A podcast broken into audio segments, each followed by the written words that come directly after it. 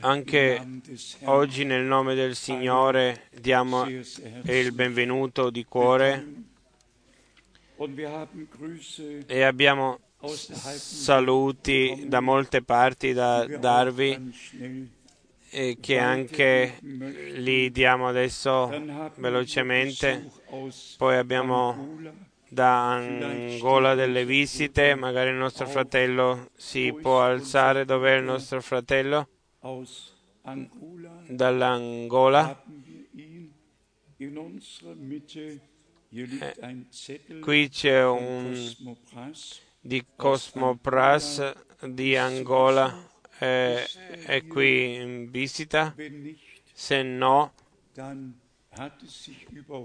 allora già è passato, magari era, magari si trattava del fratello che mi ha chiamato dall'Angola e che di cuore ci ha augurato la benedizione di Dio.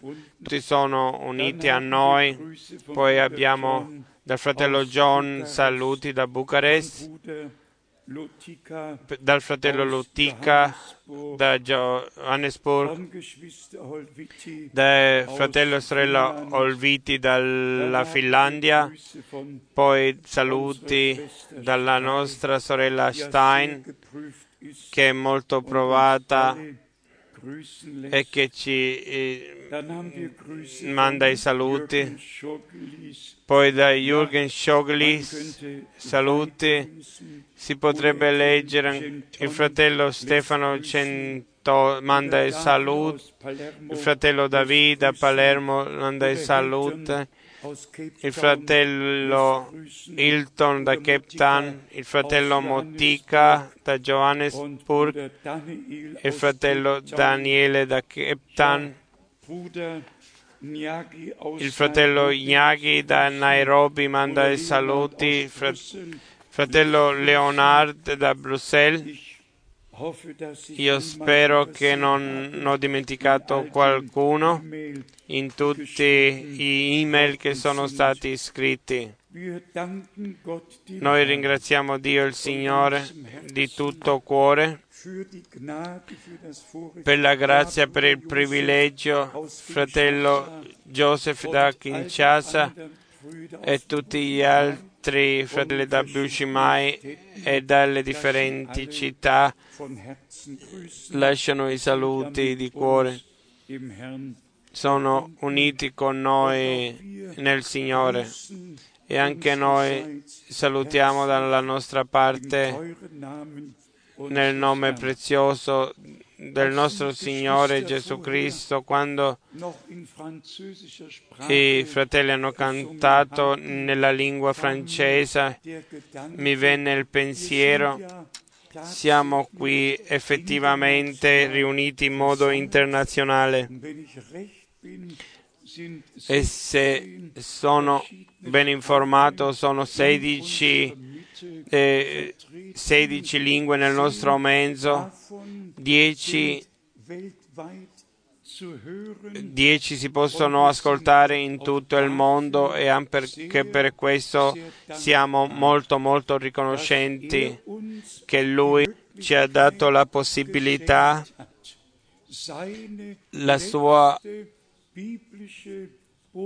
il suo messaggio biblico, il suo ultimo messaggio, di portarlo in tutto il mondo e per poter dire a tutti: questa è l'ultima chiamata che Dio dà all'umanità. E noi diciamo: chi ha orecchio ascolti quello che lo Spirito dice alle chiese.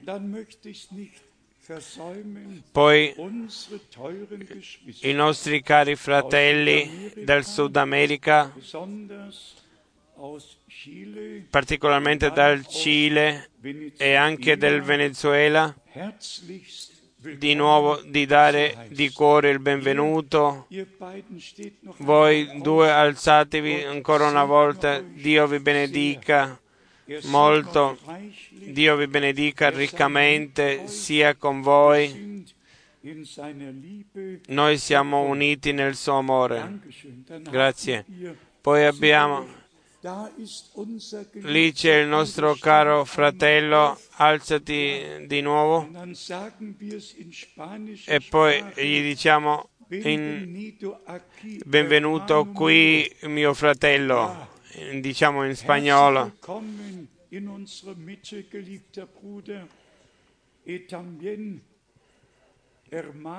E anche alla sorella. Hermano vuol dire fratello, hermana vuol dire sorella. Dio vi benedica nel nostro mezzo. Dio vi ha già benedetto e vi benedirà ancora. In collegamento con questo salutiamo anche tutti nel Lima, Perù, e particolarmente in Assunzione, nel Paraguay. Di più e più fratelli si sentono uniti con noi in tutto il Sud e Latino America e vogliono ascoltare tutte le prediche del nostro primo fine settimana del mese. Adesso voglio chiedere se il fratello Michele e la sorella Bärbel, dove Dio vi benedica in modo particolare. Noi tutti sappiamo chi è questa coppia. Dio vi benedica. E poi abbiamo visite dal nostro fratello York. Non so se vuole, se nel nostro mezzo, se vuole che si dica il cognome. Lui è qui, ma siamo riconoscenti che noi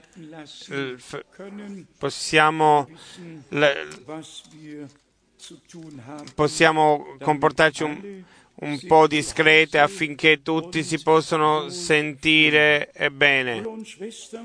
Fratelli e sorelle, noi abbiamo il grande privilegio in questo giorno, la parola del Signore, in modo chiaro come il cristallo dal trono di Dio, di poterla ascoltare, di riceverla rivelata, non le opinioni e le interpretazioni degli uomini, ma la parola del Signore,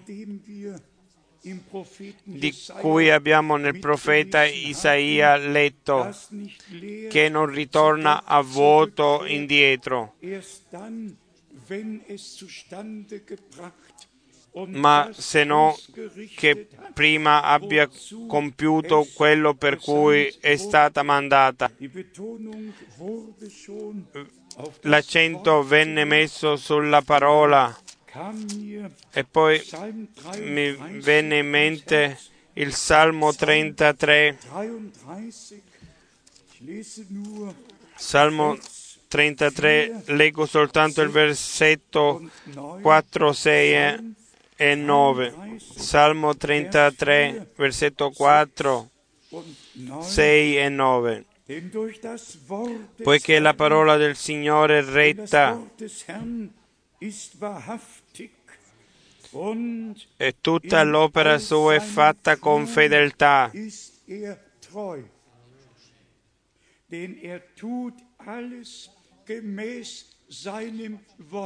Lui fa tutto, poiché lui fa tutto secondo la sua parola, e così possiamo provarlo, e con gli uomini del Vecchio e del Nuovo Testamento possiamo dire: nessuna promessa che Dio aveva dato, nessuna rimarrà incompiuta. Tutto quello che Dio ha detto succede. La sua parola non ritorna a vuoto indietro. Versetto 6. I cieli furono fatti da parola del Signore e tutto il loro esercito dal soffio della sua bocca.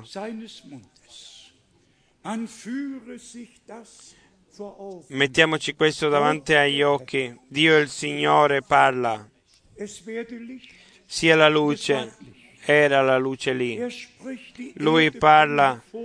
La terra produca e la terra produce. Ogni parola che lui disse successe nel momento prossimo, diventò realtà. Tutta la creazione è realtà divina. Versetto 9. Poiché egli parlò e la cosa fu, egli comandò e la cosa apparve. Fratelli e sorelle, che certezza abbiamo noi nella parola di Dio. Tutte le promesse sì, sono sì e amen. E quello che Lui promette lo mantiene. Ieri abbiamo parlato che il popolo di Israele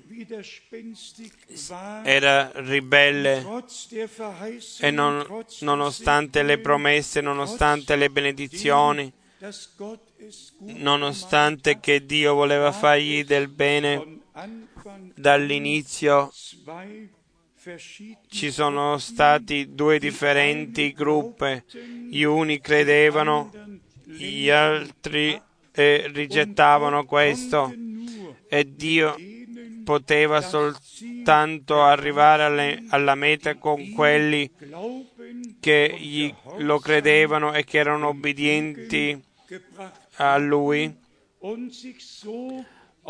e così si erano messi dalla parte di Dio. E la veridicità di Dio nel suo fare e operare l'hanno ricevuta, l'hanno accettata e riconosciuta, e hanno lasciato le vecchie vie dietro a loro. In una predica del fratello Branham col titolo Il seme della discordia, il seme della discordia, il più grande uomo di Dio di tutti i tempi, ha esposto che dall'inizio c'erano due semi differenti. Gli uni gli credevano e l'hanno accettato, ricevuto, gli altri si sono opposti e l'hanno rigettato. Qui nella pagina 6, in questa predica, dice il fratello Branham: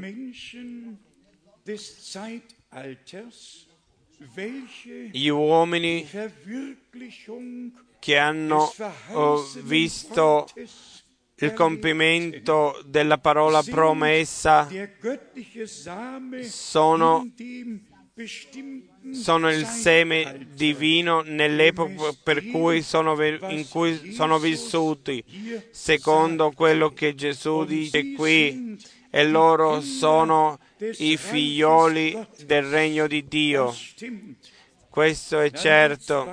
E poi va ancora la rivelazione dello Spirito Santo che succede per mezzo dei suoi figli, e il seme nell'epoca così come è venuta. Dio ha dato promesse e si sono compiute nelle differenti epoche, e poi nella prossima frase il nemico ha seminato la malerba, il seme della discordia. Il seme della discordia. Lui è il colpevole che ha fatto questa cosa terribile. Satana ha seminato il suo seme dall'inizio, quando Dio aveva messo la prima, c'era la prima raccolta. Sicuramente Adamo sapeva che era la conoscenza della verità, del giusto e del sbagliato, per poter discernere questo. Poi qualcosa di particolare viene adesso. A un vero credente non viene contato nessuna colpa. È scritto: se Dio dovrebbe far conto delle nostre iniquità, chi sarebbe salvato? Poi leggo ancora: avete saputo questo, chi è nato da Dio non pecca, non può peccare. Il peccato non viene accumulato. Beato l'uomo a cui il Signore ha perdonato i peccati. Se voi siete in Cristo, non avete il desiderio di peccare. Si potrebbe più avanti leggere.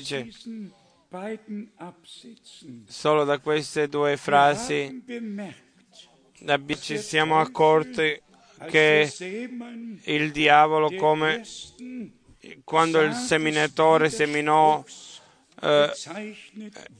viene esposto come colui che semina la discordia. Questo lo sappiamo secondo Genesi. Qui lo troviamo in Matteo 13. Gesù, il diavolo lo fa responsabile per ogni allontanamento dalla parola. Anche in quest'anno 1965, tutto quello che in opposizione alla parola scritta di Dio, quello che non è in armonia con la parola di Dio, ogni interpretazione è il seme del nemico, è il seme della discordia. Dio confermerà solo la sua parola. Poi ancora le tre frasi: seme della discordia, il seme che Dio nel giardino di Eden ha seminato, ha portato fuori Abele quando Satana seminò il suo seme della discordia, venne Caino. L'uno portò un uomo giusto, l'altro un uomo ingiusto. Fratelli e sorelle, oggi seguiamo con l'analizzare la parola e mettiamo in risalto questo. Così come noi ascoltiamo la parola e la riceviamo, così come Dio vede la nostra reazione, e così Lui opererà secondo la nostra reazione sulla parola. Ho visto che il fratello Branham, l'esempio del Vecchio Testamento, del pettorale di Aaron con la luce e la giustizia, 138 volte ha usato questa parola e l'ha paragonato con la dottrina degli apostoli. E adesso lo dico già in anticipo. Apocalisse 12 e Atti 2 appartengono insieme. In Atti 2, 42 è scritto: e sono rimasti nella dottrina degli apostoli, nella comunione, nel rompere il pane, e nella preghiera. In Apocalisse 12, e qui mi riferisco alla parola di Dio naturalmente, è quello che il fratello Branham dice, e lo confronto con quello che è successo quando l'unione dell'Europa venne annunziata. Qui in Apocalisse 12 leggiamo nel versetto 1: poi un grande segno apparve nel cielo,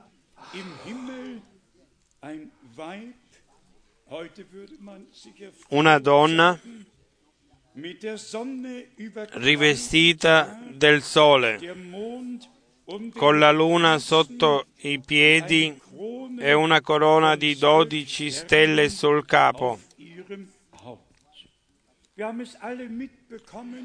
Ce ne siamo accorti noi tutti quando il Vaticano le 12 stelle nella bandiera dell'Europa ha messo lì.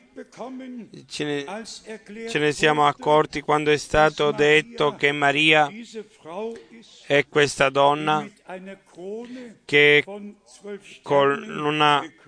è coronata con una corona di 12 stelle e che tutta l'Europa deve essere consacrata al cuore immacolato di Maria. Ce ne siamo accorti di questo, ma la Sacra Scrittura non parla qui di Europa, non di Maria, non di una bandiera con 12 stelle, ma di una corona con cui la Chiesa, che è descritta come donna, Dio dall'inizio ha fatto dei simboli e delle parabole per parlare con noi.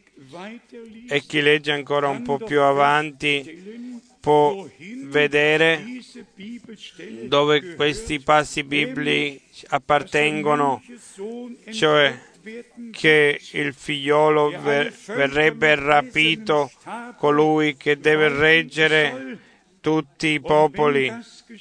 E quando questo succede, il versetto 6, ma la donna fuggì nel deserto dove ha un luogo preparato da Dio per esservi nutrita per 1287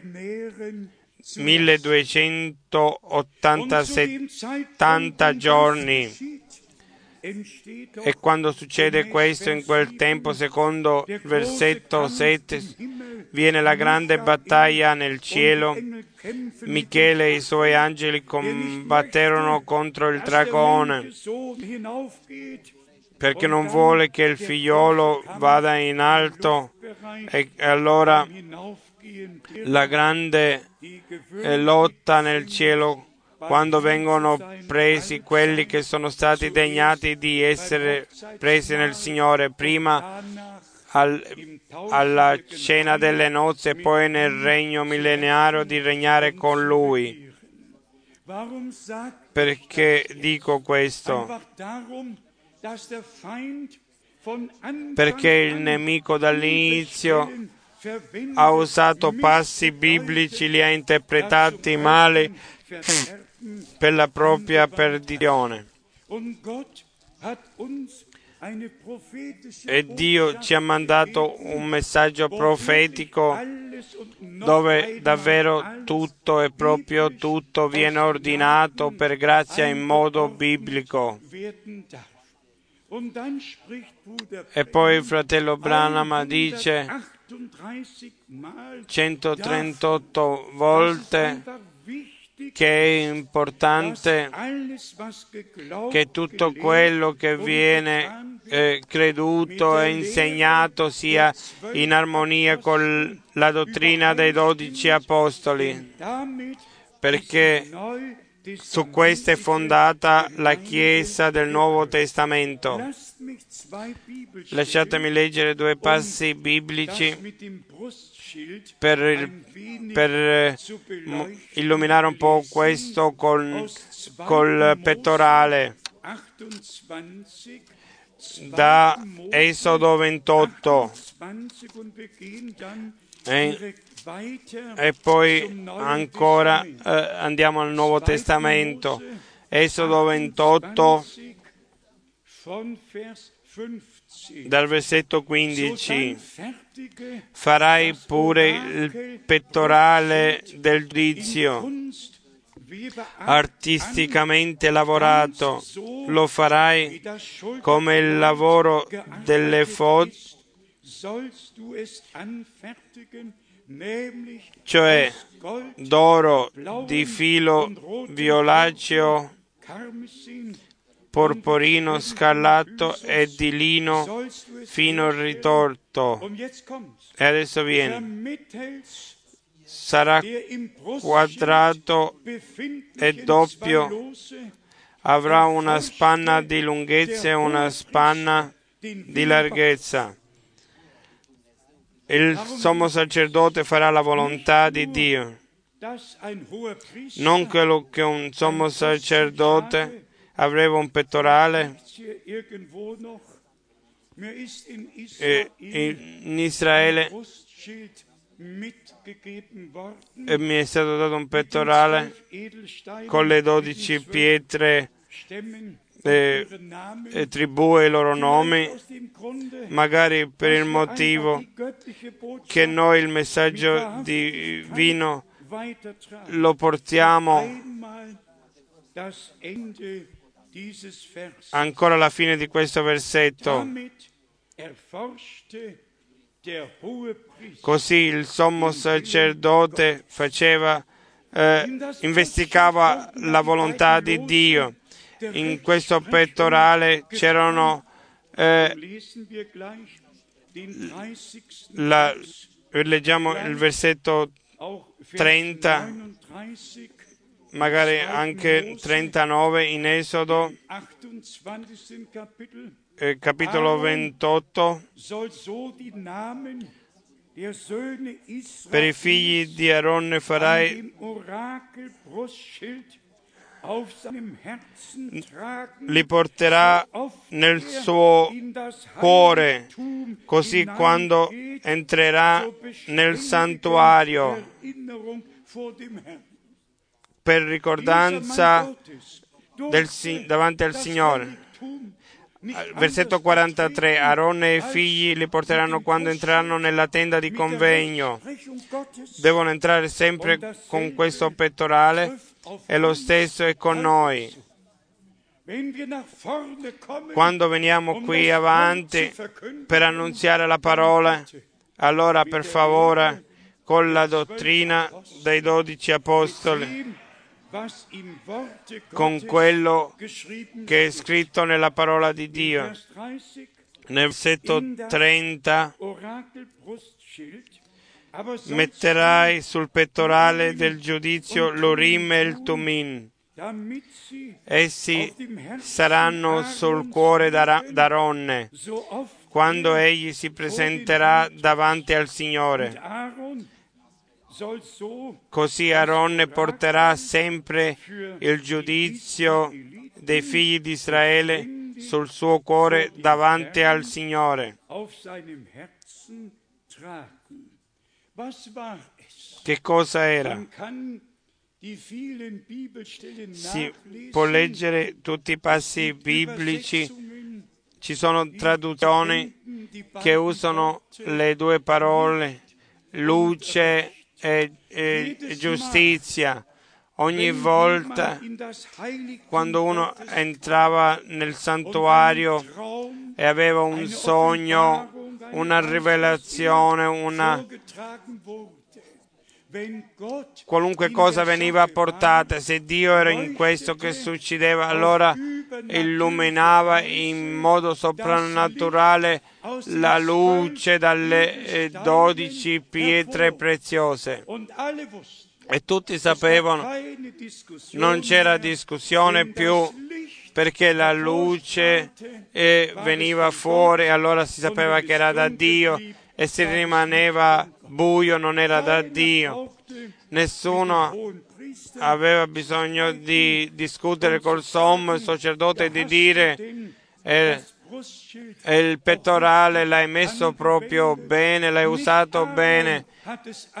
Non era Aaron che lo usava, era Dio che lo usava. Dio faceva il giudizio, Dio rispondeva con la luce, e quello è anche oggi di cui si tratta.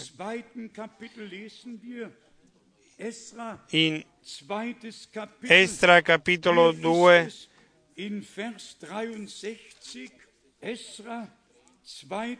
in capitolo 2 di Esra, versetto 63, e quello gli spiegò che non potevano mangiare finché un sacerdote sarebbe venuto per domandare il Turim e il Urim. E quando si leggono in 2 Croniche 63 si legge come Dio per mezzo del profeta Geremia parlò e come tutto si compì. E poi in Esra, primo capitolo, nel versetto 1, nel primo anno di Ciro, re di Persia,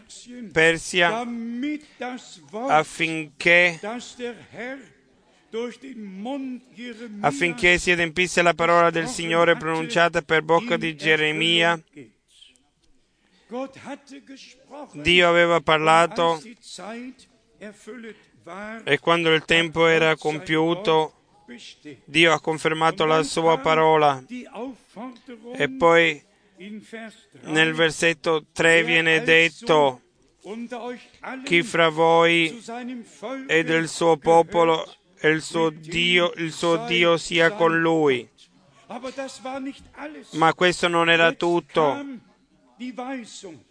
Adesso viene l'indicazione: salga a Gerusalemme che si trova in Giuda e costruisca la casa del Signore Dio di Israele, del Dio che è a Gerusalemme.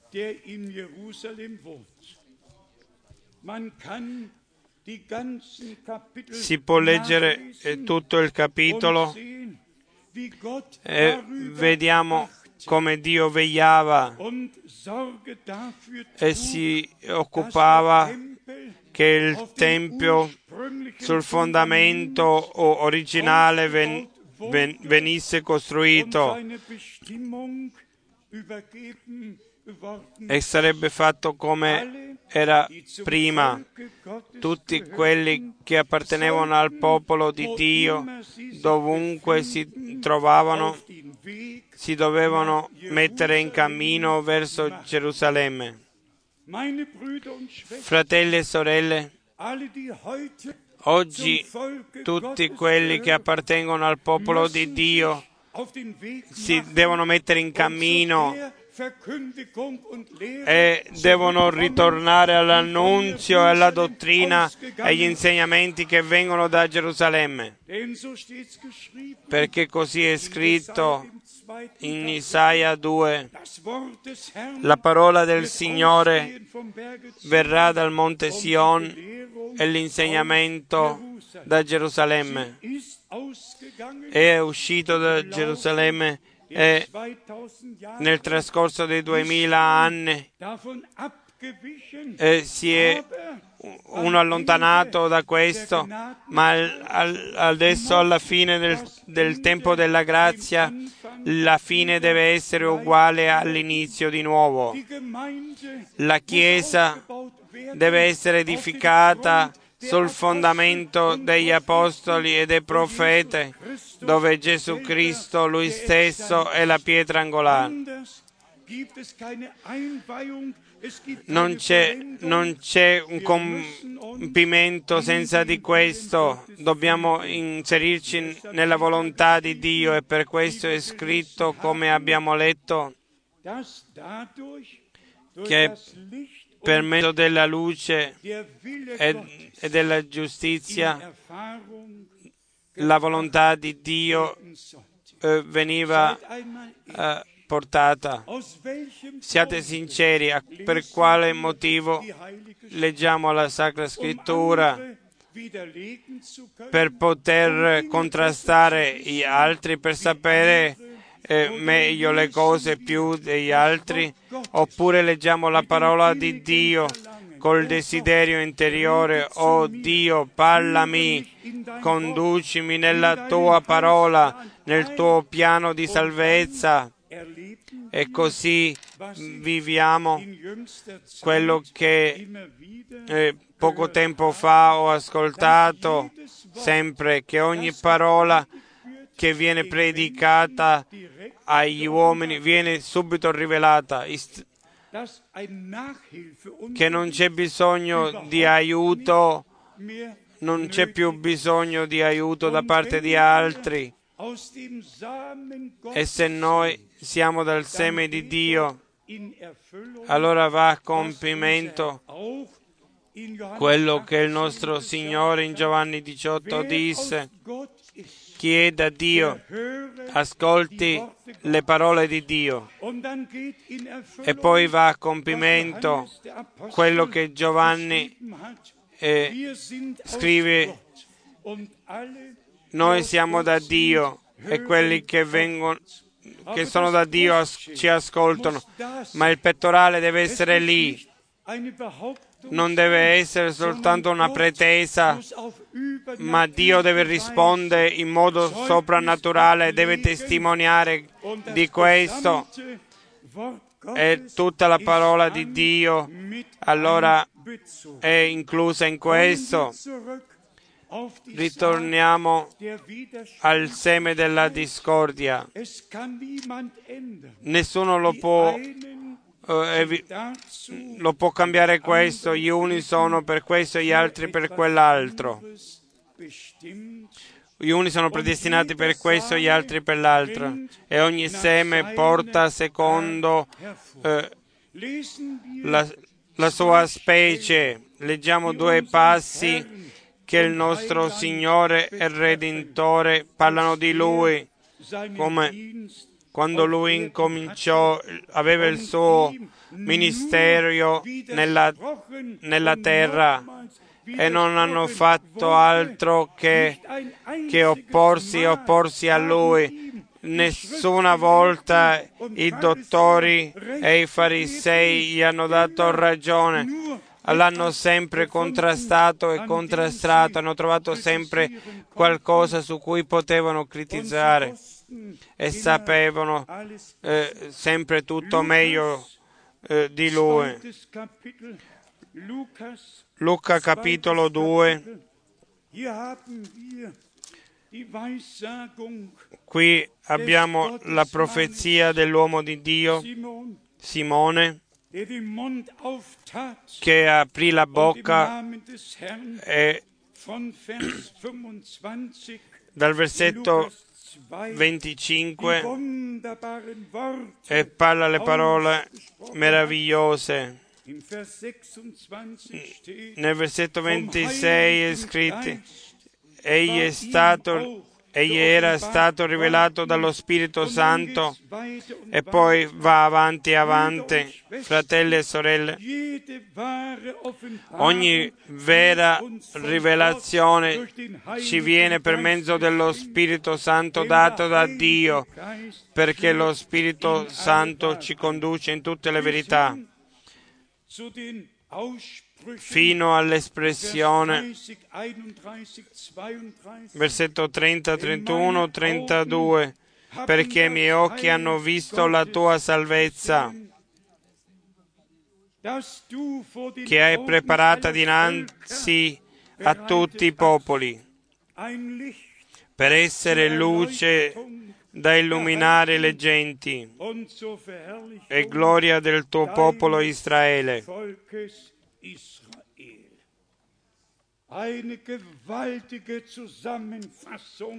Un potente riassunto di passi biblici, particolarmente dal profeta Isaia. E poi viene il versetto 34. Simone li benedisse dicendo a Maria, madre di lui: ecco, egli è posto a caduta e al rialzamento di molti in Israele,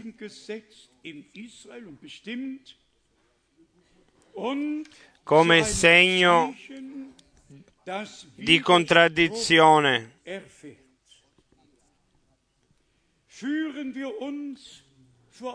Mettiamoci davanti agli occhi questo. Io sono commosso di questo. Potete capirlo. 4000 anni il popolo di Dio ha aspettato il Messia, alla redenzione che doveva venire, che era stata promessa, e della salvezza che doveva arrivare a tutti i popoli. E poi venne il Signore nella sua proprietà e i suoi non l'hanno ricevuto. In tutti i passi l'hanno contraddetto i scribi, hanno trovato sempre qualcosa da contrastare. Com'era con gli apostoli? Era proprio il contrario. Il Signore li prese a parte e l'hanno seguito. Com'era preziosa ogni parola del Signore per loro, che a Pietro dice: Signore, dove dovremmo andare? Solo tu hai parole di vita eterna. Gli uni l'hanno ricevuto, gli altri l'hanno rigettato. È scritto: tutti quelli che l'hanno ricevuto gli diede forza di essere figlioli di Dio, cioè quelli che credono al suo nome. Fratelli e sorelle, veniamo al nostro tempo. Ci sono due semi differenti. Gli uni cercano sempre per trovare qualcosa per poter contraddire, e gli altri investigano la scrittura e vedono che è così. Così come hanno fatto a Berea, investigano ogni giorno le scritture e sapevano: questo è così, è in armonia con la Sacra Scrittura, l'annunzio è in armonia con la parola, e ringraziavano Dio. Lo stesso abbiamo fatto noi dall'inizio, dall'agosto 55, quando ero diventato testimone oculare di quello che Dio faceva nel nostro tempo. Avevo solo un desiderio, volevo sapere quello che quest'uomo insegna e crede. Vedevo che Dio era con lui, che gli mostrava delle cose e gliele rivelava cose che lui non poteva sapere. Un uomo che non conosceva la lingua tedesca e diceva nei particolari dove venivano, quello che hanno, chi sono. Fratelli e sorelle, e anche lì c'era il seme della discordia.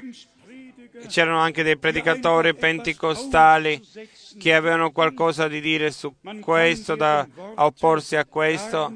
Le loro parole non si possono ripetere.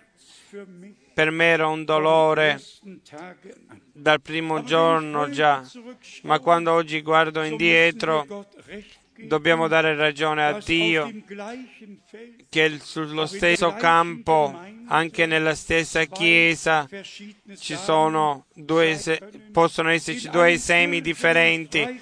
In tutte le Chiese libere e statali ci sono i due semi e solo il seme divino ascolterà quello che lo Spirito dice alle Chiese e lo prenderà a cuore. Tutti gli altri soltanto faranno delle contraddizioni. Se Dio vi ha dato la grazia di non contraddire, ma di ricevere e di dire sì alla parola di Dio,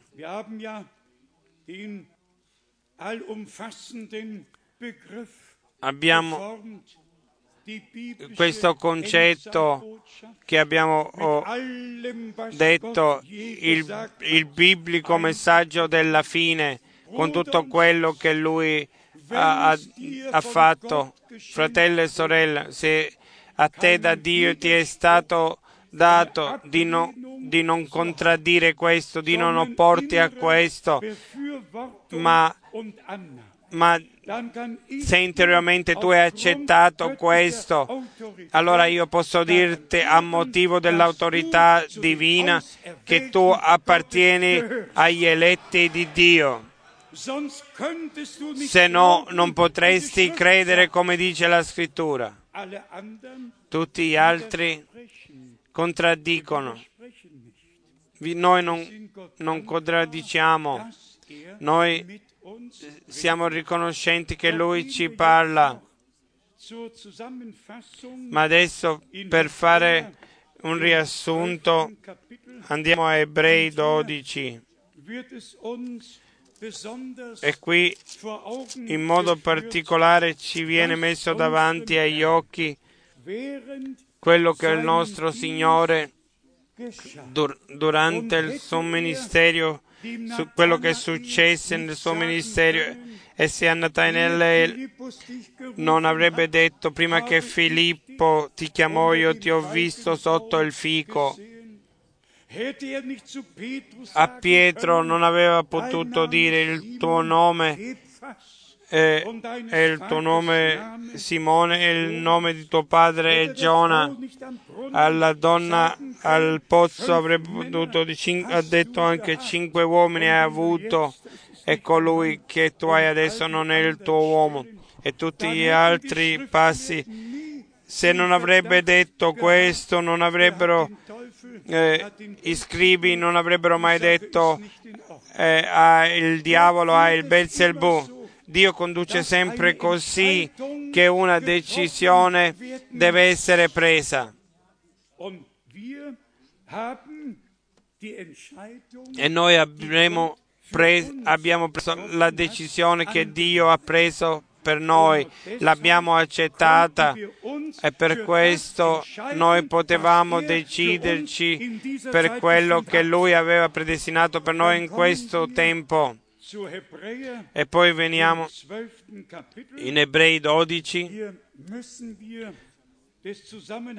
Qui dobbiamo leggere i primi 3 versetti. Anche noi dunque siamo circondati da una così grande schiera di testimoni.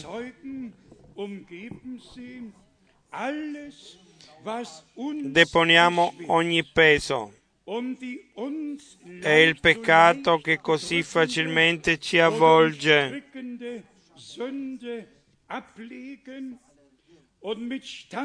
e corriamo con perseveranza la gara che ci è proposta.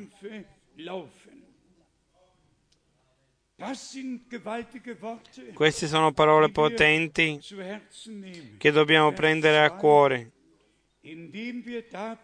Versetto 2, fissando lo sguardo su Gesù, colui che crea la fede e la rende perfetta, per la gioia che gli era posta dinanzi, egli sopportò la croce, disprezzando l'infamia, e si è seduto alla destra del trono di Dio. E adesso viene il versetto 3. Considerate perciò colui che ha sopportato una simile ostilità contro la sua persona da parte peccatori, affinché non vi stanchiate perdendovi d'animo. Il nostro Signore in quel tempo, per la gioia che era posta dinanzi, cioè che tutti i figlioli e le figliole di Dio per l'opera della redenzione per sempre sarebbero con Dio. Lui sapeva, quando lui dà la sua vita come espiazione, allora noi troveremo pace con Dio, e per mezzo delle sue lividure ci viene data la guarigione. Qui il nostro Signore viene descritto tutte le ostilità, ogni critica, ogni contraddizione, l'ha sopportato,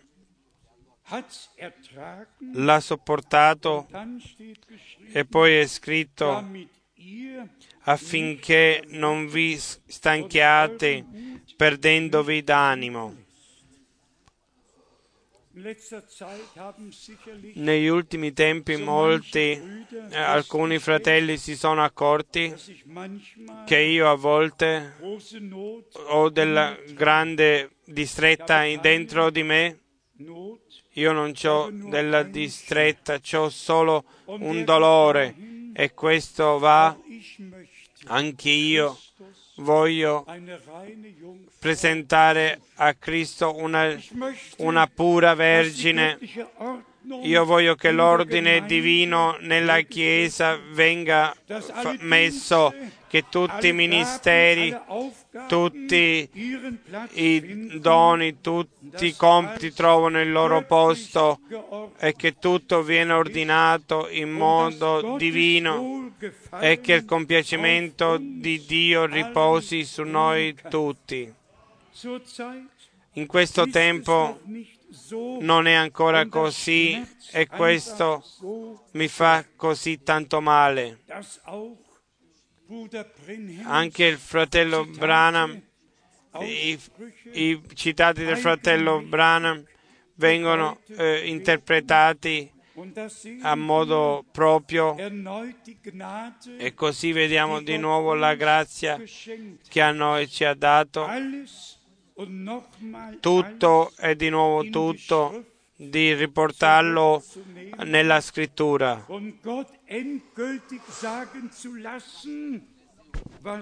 per poter fare dire a Dio in modo definitivo quello che ci deve essere detto, e per mezzo del messaggio divino è stato detto. Nessuna interpretazione più, nessun aggiungimento più. È come il fratello Branham. Ci sono 5 cose che lui è messo in risalto. Noi ne abbiamo dato sempre 3 di questo, di non togliere nulla dal contenuto,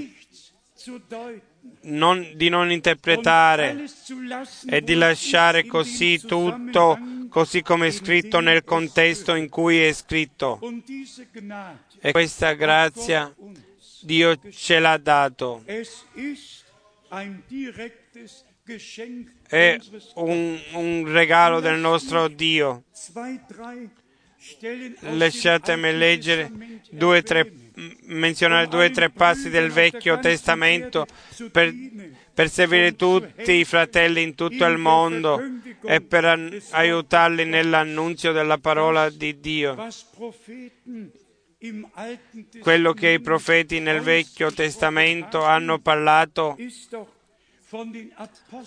dagli apostoli nel Nuovo Testamento è stato ordinato, ogni passo è lì dove apparteneva, nessun passo è stato tolto dal contesto, magari nel paragone con Gioele 2, versetto 3 e Atti 2, versetto 20, dove l'Apostolo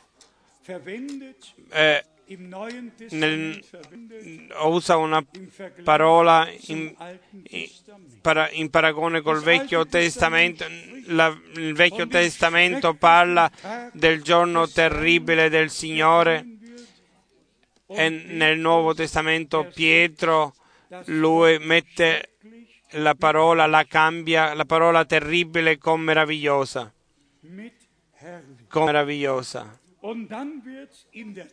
E allora diventa veramente meravigliosa. Allora Paolo 5 volte scrive dove appartiene questo meraviglioso, cioè nel giorno di Gesù Cristo, sul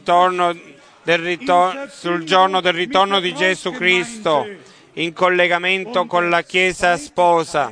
E la seconda parte rimane il giorno terribile che poi viene quando il rapimento è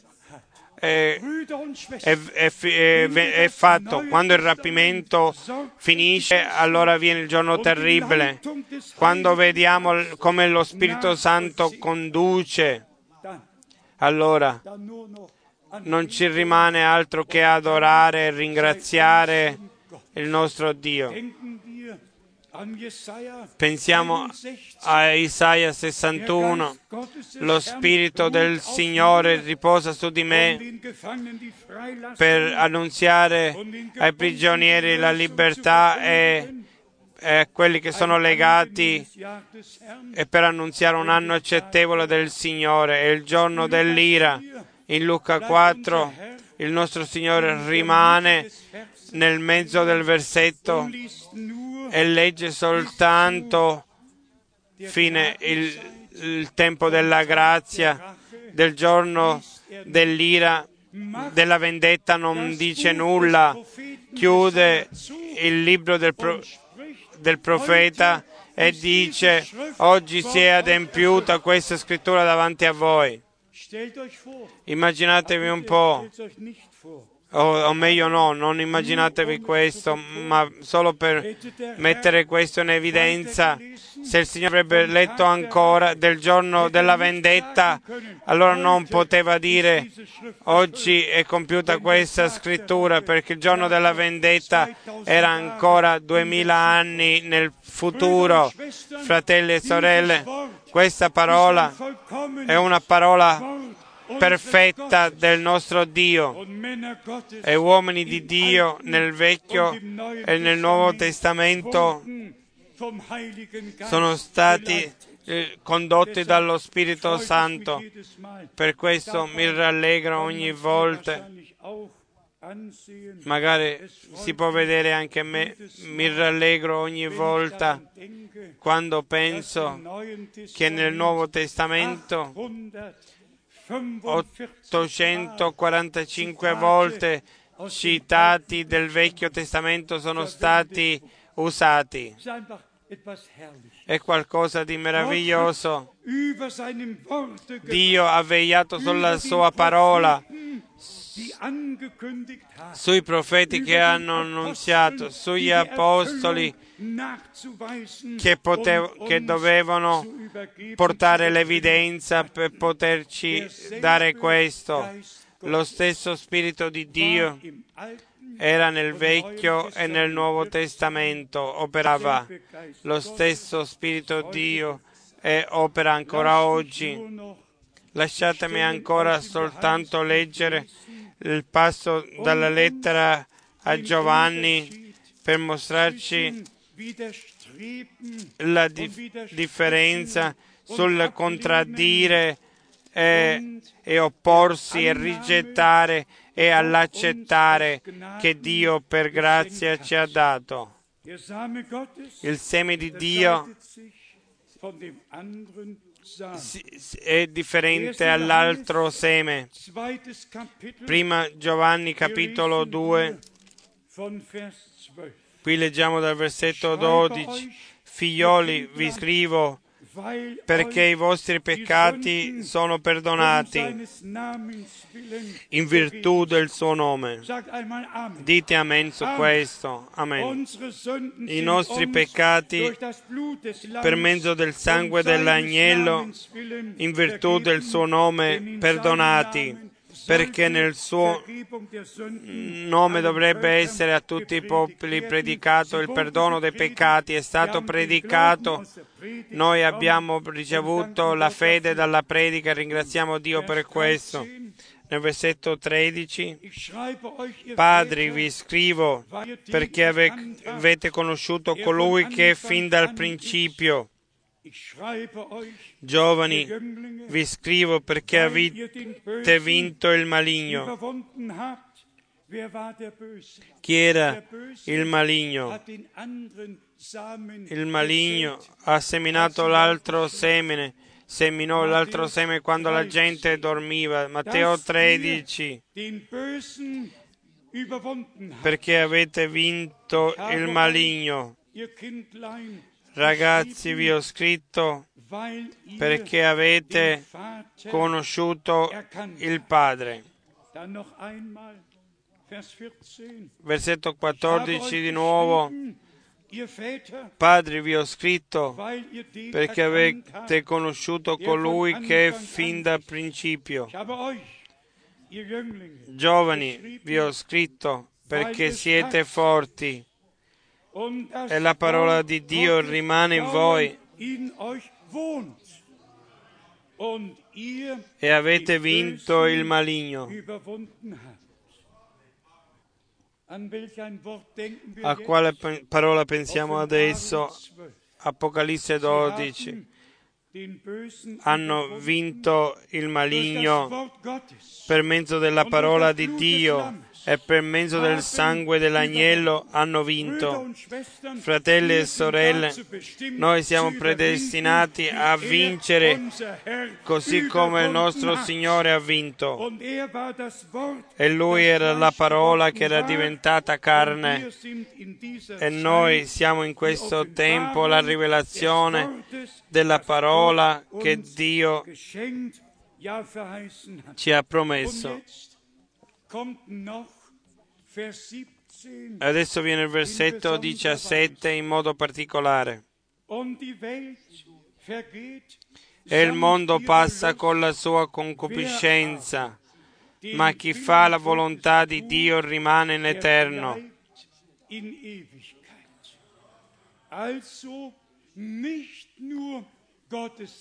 Non soltanto la parola di Dio rimane in eternità, come in Isaia 40 è scritto e in 1 Pietro 1, ma tutto, così come è scritto, che rimaniamo in eternità, perché abbiamo preso la parola in noi. Il mondo passa con la sua concupiscenza, ma chi fa la volontà di Dio rimane in eterno. Abbiamo letto che il pettorale era per chiedere la volontà di Dio, era stato dato per questo, perché ci è stata data la parola di Dio e per cercare lì dentro e trovare la volontà di Dio. E adesso qualcosa di molto particolare dal capitolo 2, versetto 20 e 21. Quanto a voi avete ricevuto l'unzione dal Santo e tutti avete conoscenza. Voi avete ricevuto l'unzione dal Santo perché l'unzione dello Spirito Santo ci insegna. Nel versetto 21, vi ho scritto non perché non conoscete la verità, ma perché la conoscete. E perché tutto ciò l'avete confermato questo con un amen, perché voi conoscete la verità, ma questo non ho tutto, ma perché la conoscete e perché tutto ciò che è menzogna non ha niente a che fare con la verità.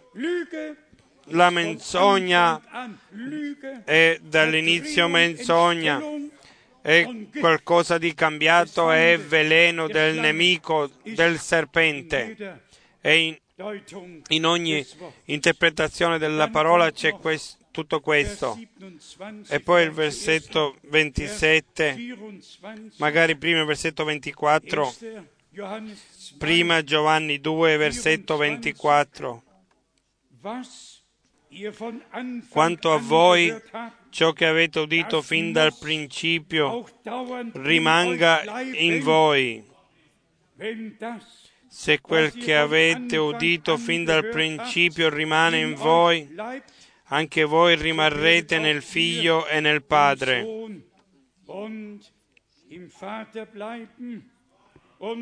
E questa è la promessa che Egli ci ha fatta, la vita eterna.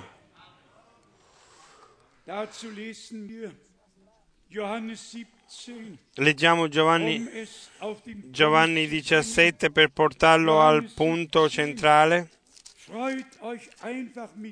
Giovanni 17, rallegratevi con me, rallegratevi nel Signore, fratelli e sorelle, che Dio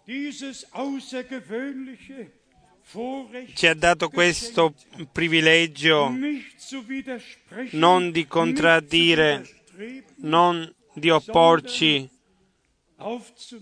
ma di ricevere, di credere, di dire sì, e per ricevere la rivelazione di questo. 17:3. Questa è la vita eterna, che conoscano te, il solo vero Dio, e colui che tu hai mandato, Gesù Cristo.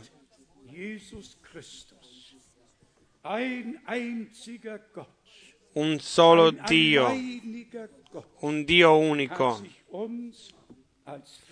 si è rivelato come padre nel suo figliolo, e solo lui poteva dire: chi vede me vede il Padre. Devo domandarvi quanti contraddicono questa parola. In tutti i passi i teologhi contraddicono ogni espressione del nostro Signore. Dovunque volete leggere, hanno sempre i loro argomenti, magari ridono un po', questo, si sentono importanti, e noi siamo riconoscenti a Dio per tutte le espressioni, per tutte le citazioni, perché ci troviamo in queste parole, ci vediamo in questi, ci troviamo sotto quelli che adesso di cuore possono credere, come la Scrittura dice. Ancora versetto 27, in primo Giovanni 2. E quello che riguarda voi, l'unzione rimane in voi, dimora in voi. Non solo la parola come seme, ma anche l'unzione rimane in voi.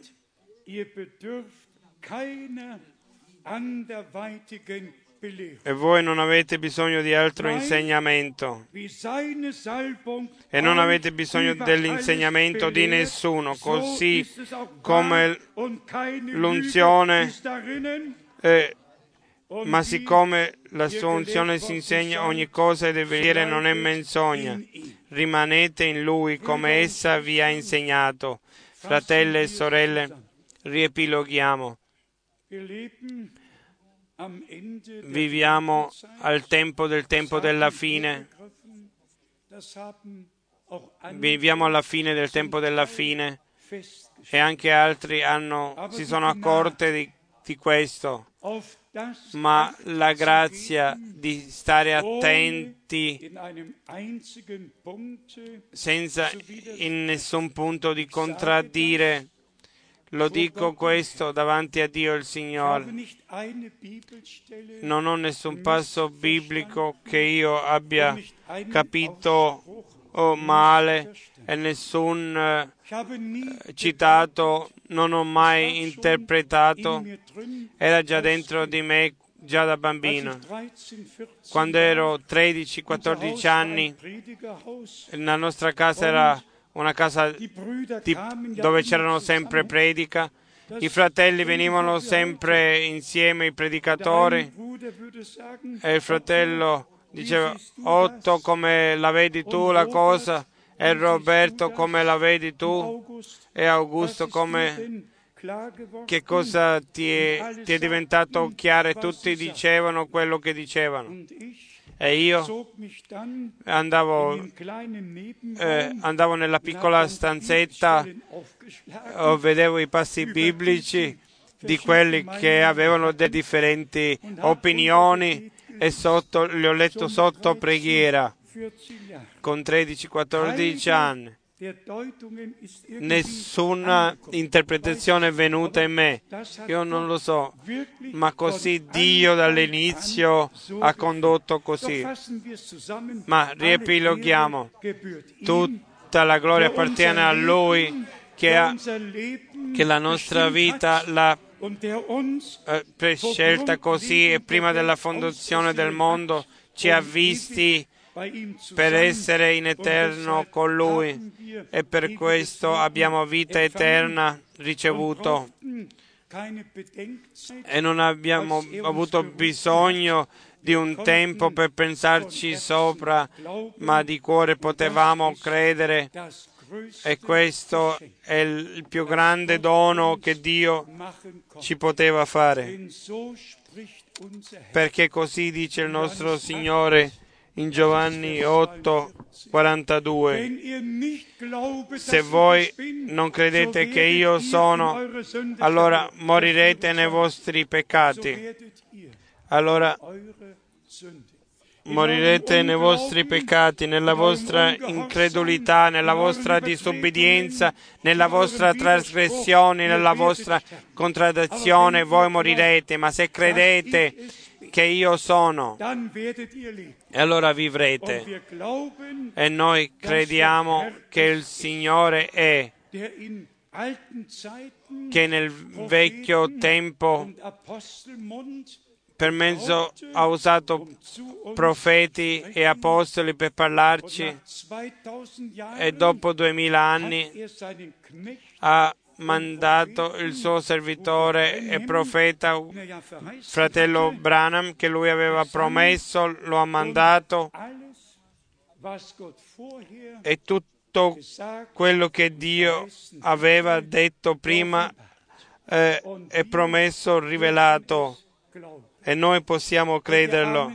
Potete dire amen su questo? Adesso ancora una domanda.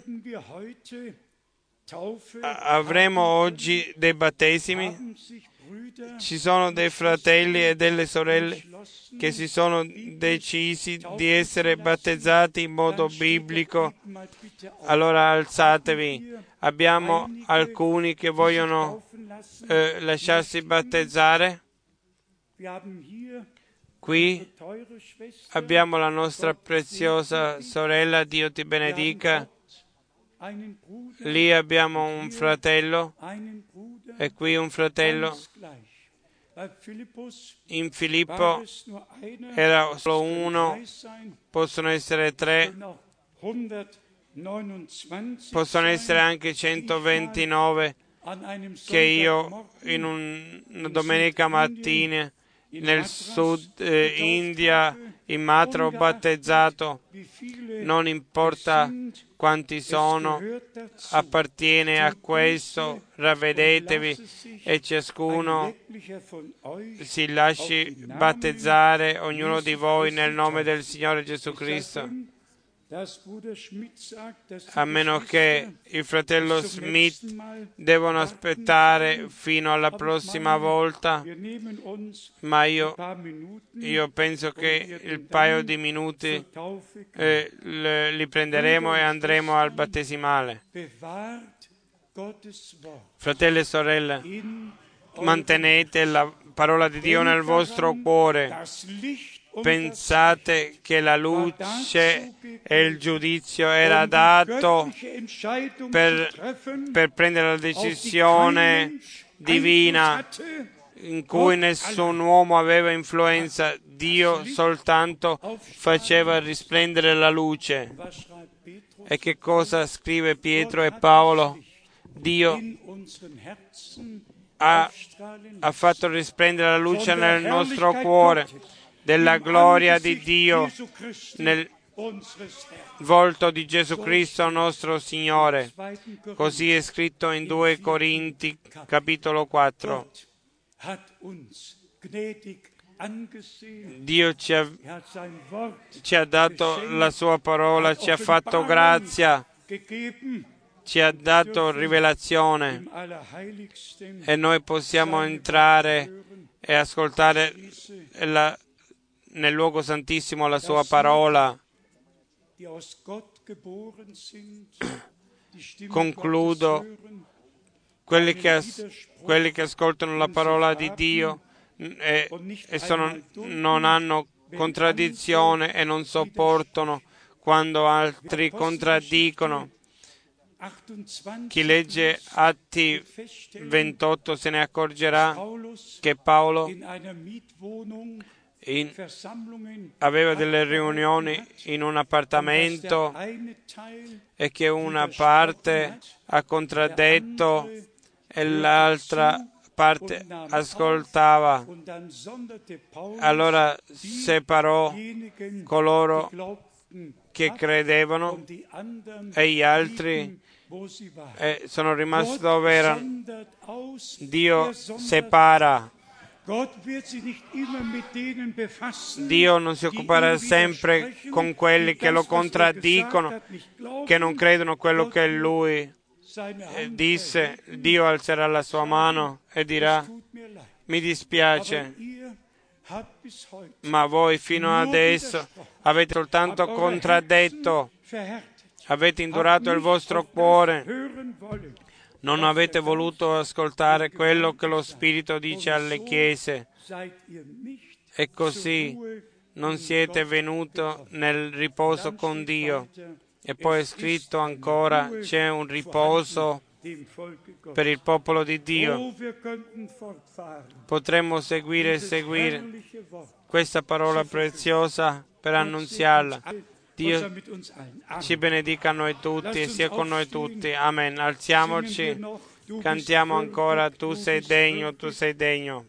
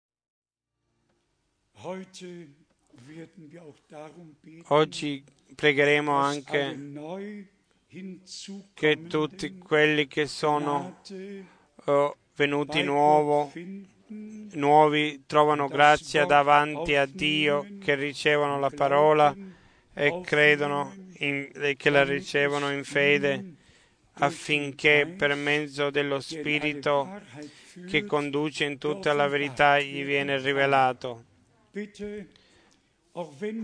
Per favore, anche se alcune cose sono nuove, credete la parola di Dio.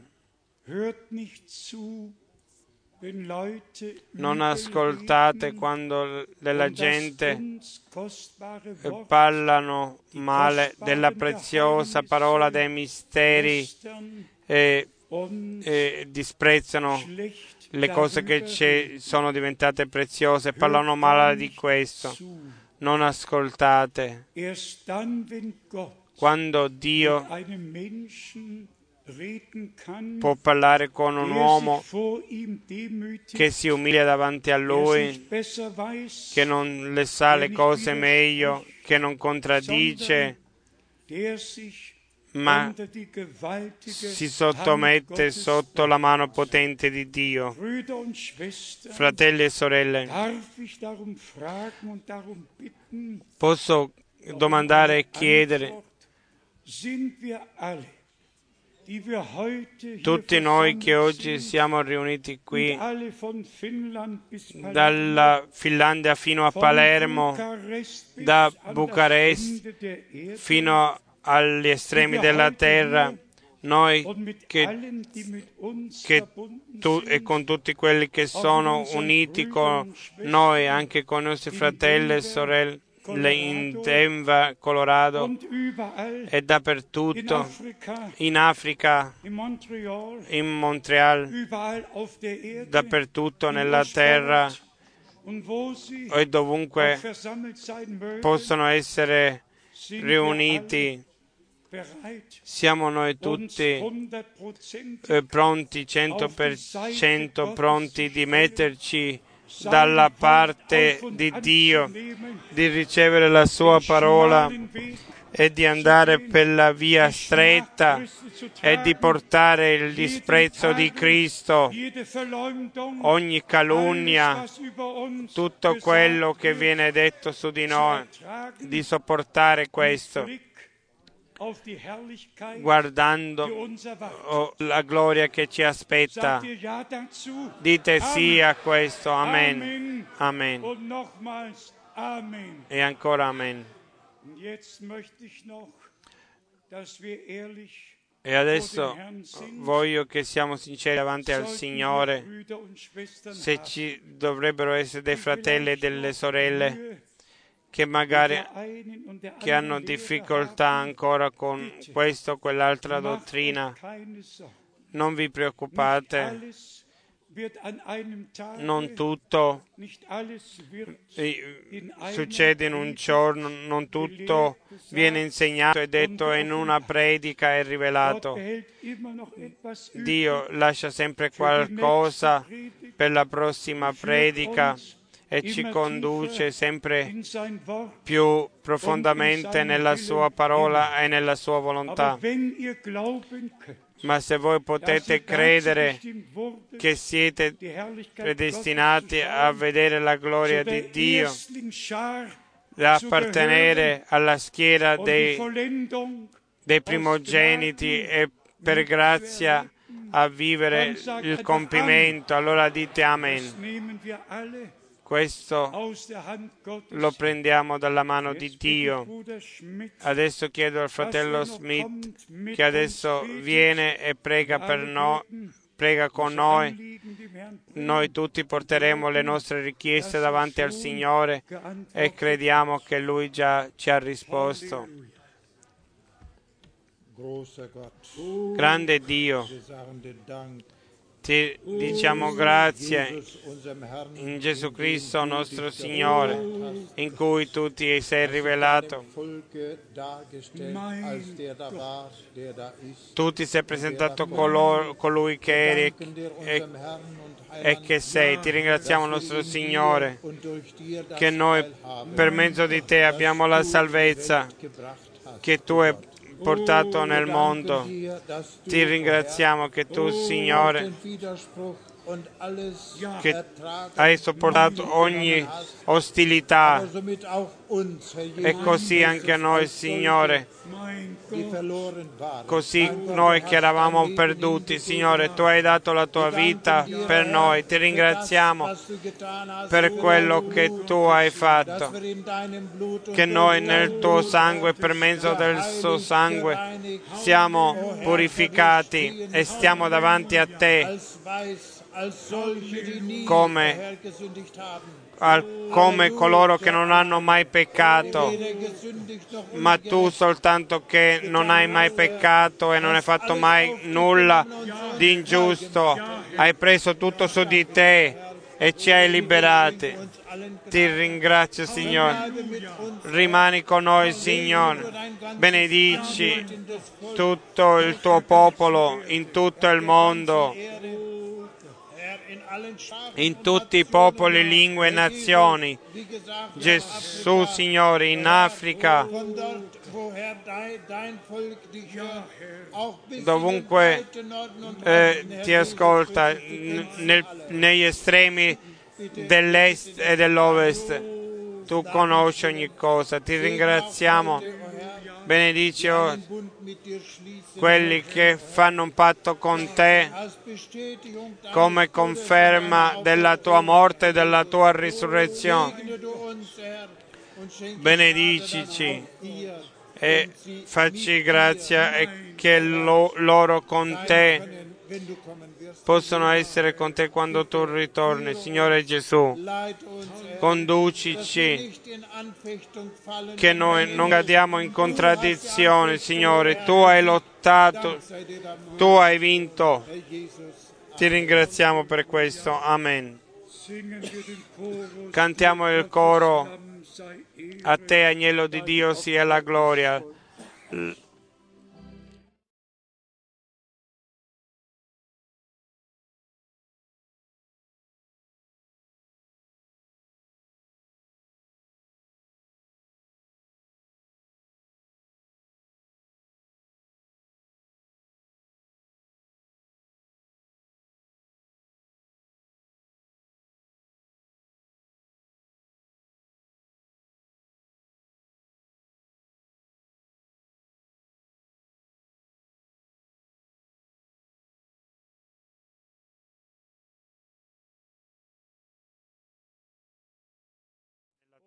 Simile al te, e ancora io lo amo.